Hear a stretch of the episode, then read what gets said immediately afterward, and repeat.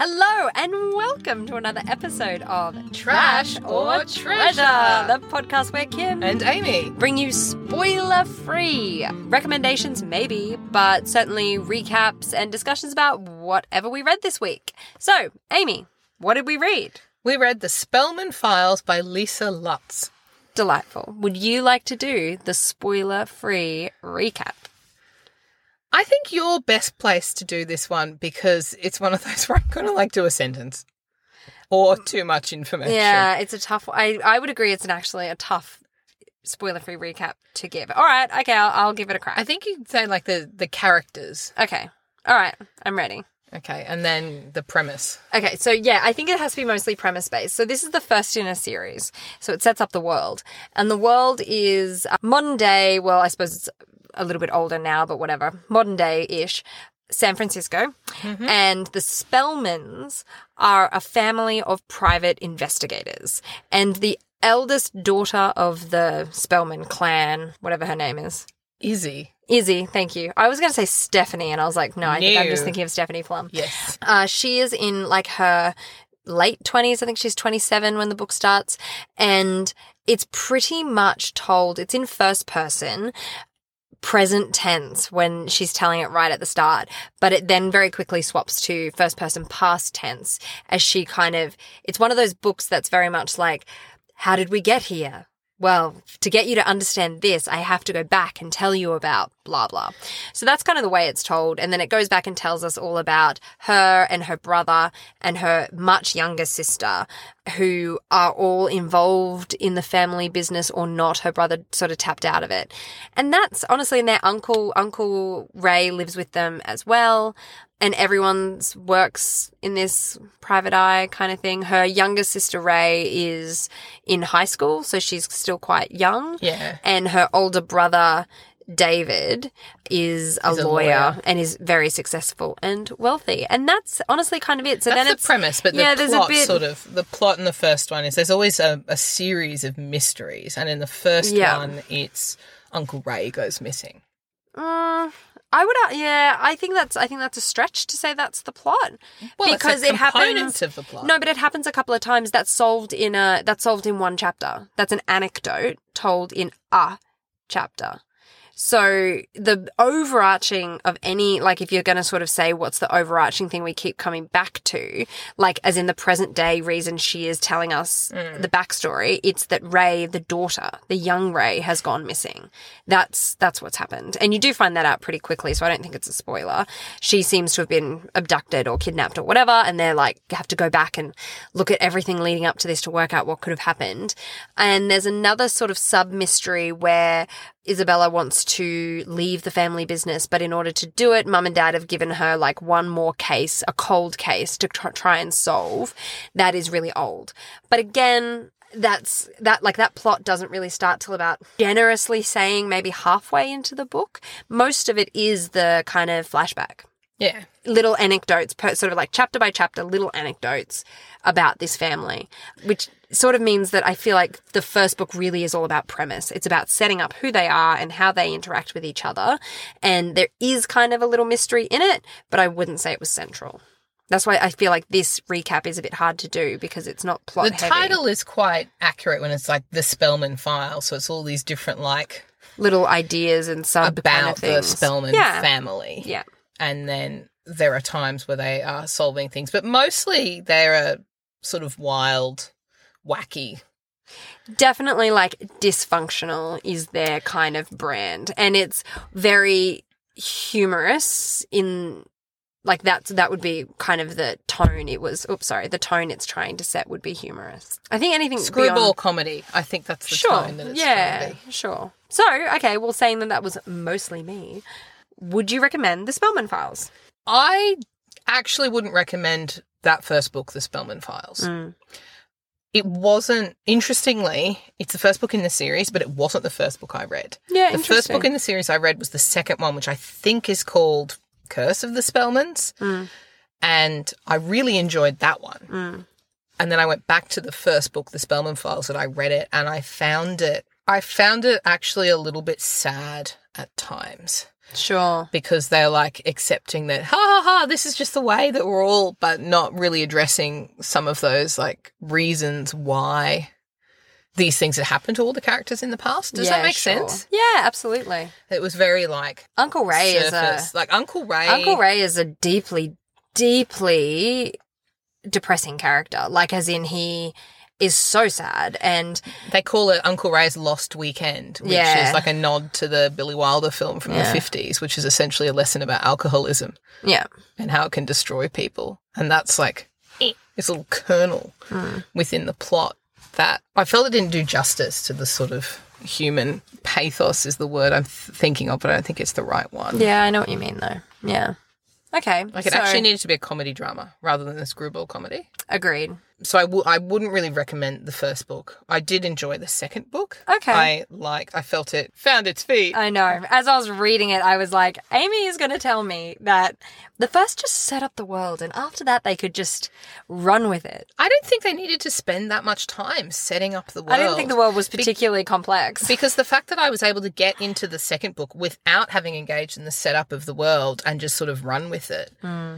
The other thing is, the first book, there were some narrative devices that emerge in the second book. Like, I really enjoyed the footnotes Sure, right. where, so Izzy's writing in first person and she's like, you know, we'll fill you in on particular things. Yeah. And in the second book, there's this whole sort of funny subplot involving like Doctor Who, which Okay. I quite enjoyed Enjoyed, yeah. but the first book didn't have that Yeah, sort of right. narrative device in it and the first book didn't have the same type of narrative devices and i felt it meant that it wasn't able to fully achieve that sort of screwball comedy tone also because of the sort of darkness within it because Mm. Sure. very much uncle ray's character and ray the younger daughter who the plot sort of centers around in the first book is named after Uncle Ray, so Mm. Yeah. it's it's not really easy to ignore this sort of presence of Uncle Ray's sadness. Yeah. So I didn't really enjoy that.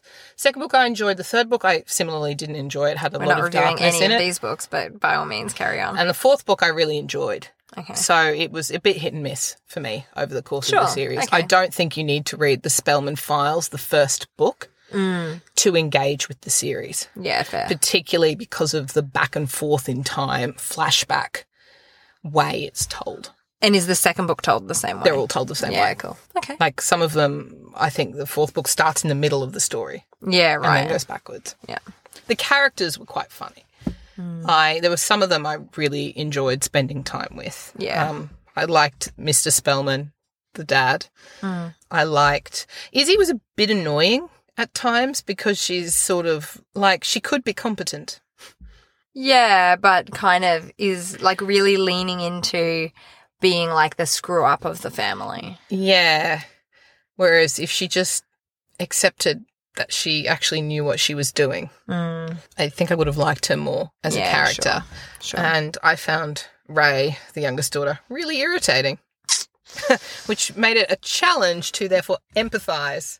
or care when she got abducted.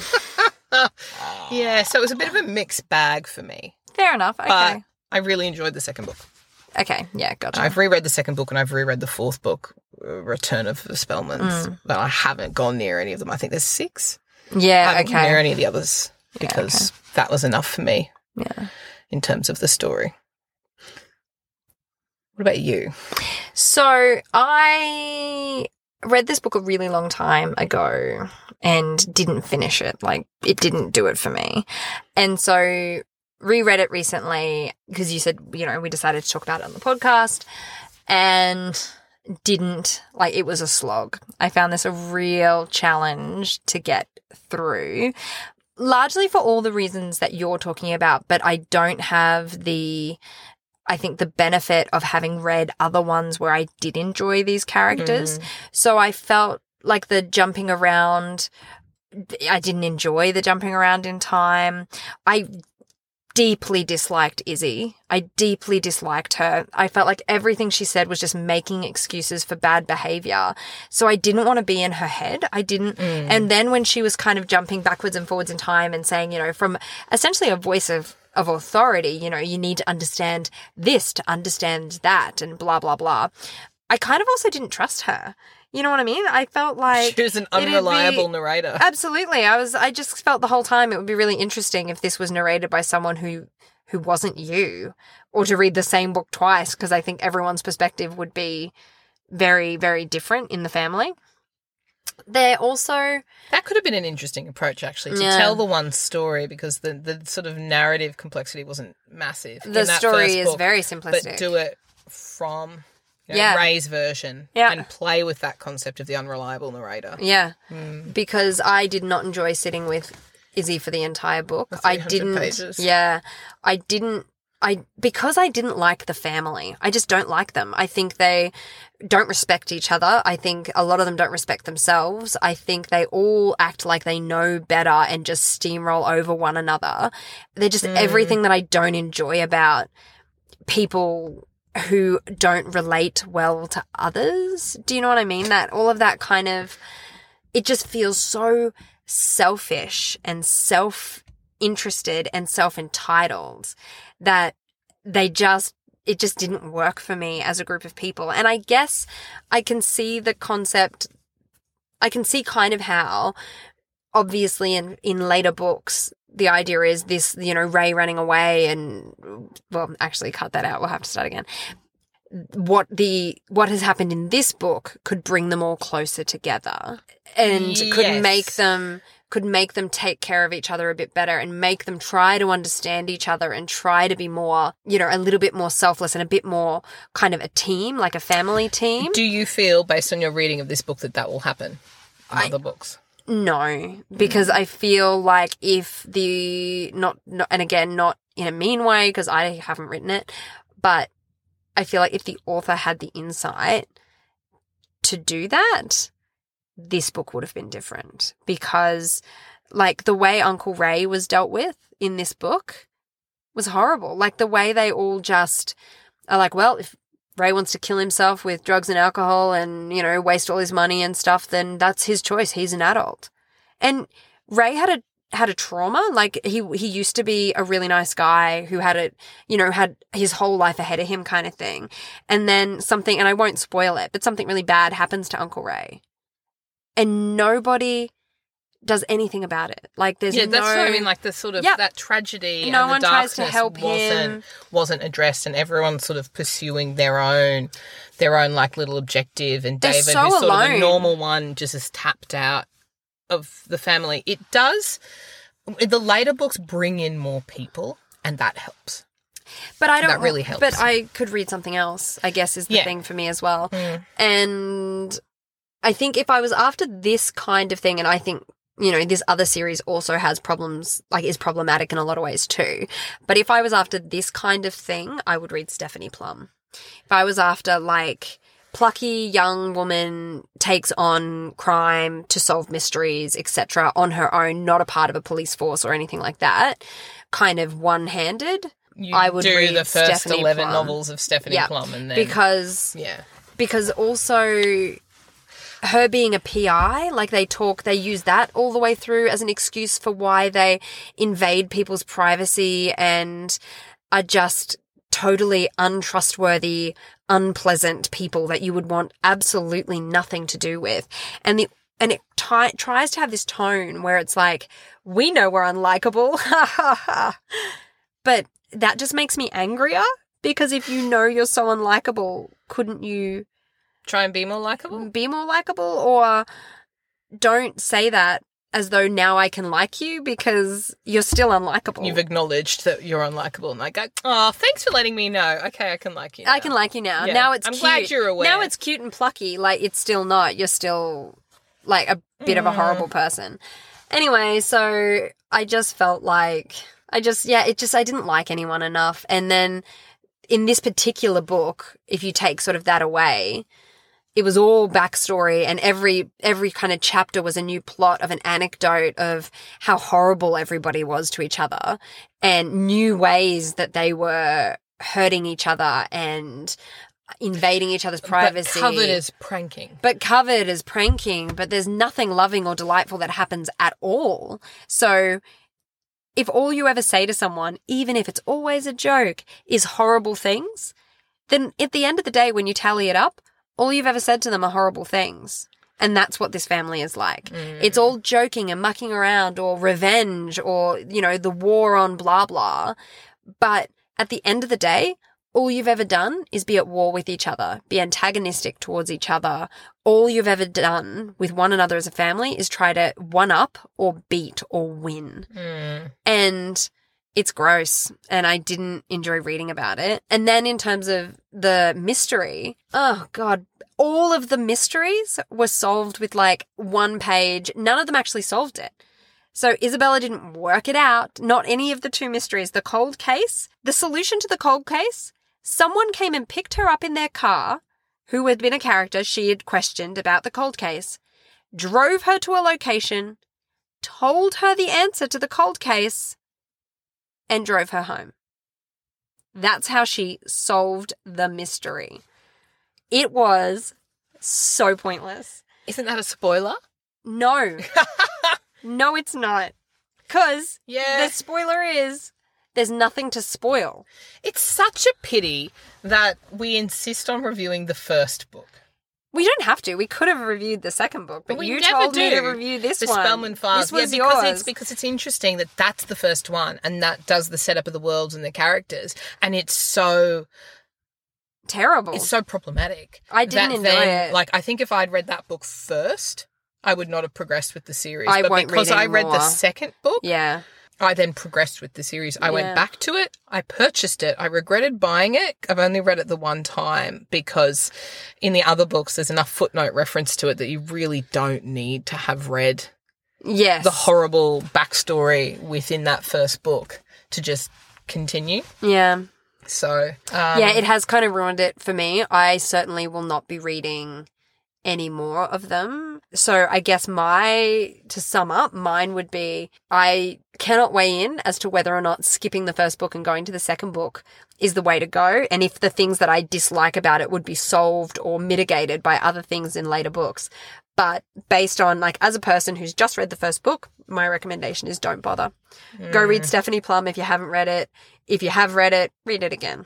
I think my summary is don't bother with the Spellman files. If you want a screwball comedy with a dysfunctional family, do s- jump into the second one, Curse of the Spellmans. Hmm. But if you if you're someone who needs characters to essentially get a sort of resolution, you know, like you, you See, want there I to be a argue- comeuppance, or like if you're going to be No, horrible, what it there should be a something that Like some kind of consequence. yeah. a character or growth. But also, I think I needed them to be deeper. I think I needed them to be more complicated and deeper. I'm all for flawed characters. I don't need everyone to be a happy family. Oh no! but this was just very like I I found it very two-dimensional, screwball. Yep. Everyone is selfish and everyone is invading people's privacy because we're all PIs and it never went beyond that. and not enjoyable screwball in the sense of bringing up baby, where there's just lots of situational ridiculousness. Absolutely, but the people in it are delightful. The Yeah. objective is love. And that, That actually was for me what this book was 100% missing because in the Spellman family, love is about power Yeah. and it's about winning and it's about being right and Yes. knowledge. yes, And all of that is what love is about for them. yeah. So I just felt like it lacked it lacked that heart. It was a family with no heart yes, for me. I think that's an accurate description. Um, one-upmanship Yep. tallies. tallies and points and grudges and whatever. And I was just like, meh. This is, and it was covered as like this is just the rule book of our family. Yes. And every every little extra anecdote I read just made me feel like none of you have this sorted out. You're all making each other miserable. You actually should stop hanging out with each other. Go all your separate ways and learn some life lessons and then bring that back to your family to try and love each other and support each other in a way that is even remotely constructive and helpful. Mm. Yeah. So the I, the problem for me was I didn't get the comedy. You were sort of saying how you felt it was a bit sad. This book for me was like unrelentingly sad. Mm. I found it really depressing and it and it didn't mean to be or rather it didn't acknowledge that it was and it tried to make a joke out of it. But it was like one of those really awkward conversations that I actually have with quite a lot of mums where they're like, oh, you know, yeah, no, I haven't slept in weeks, but it's, oh, it's totally fine. And oh, I have to show you this picture. We were all out at Woolworths and he took a big dump on the floor and oh, isn't it funny? And it just goes on and on and on and on relentlessly about how horrible this woman's life now is because she had children.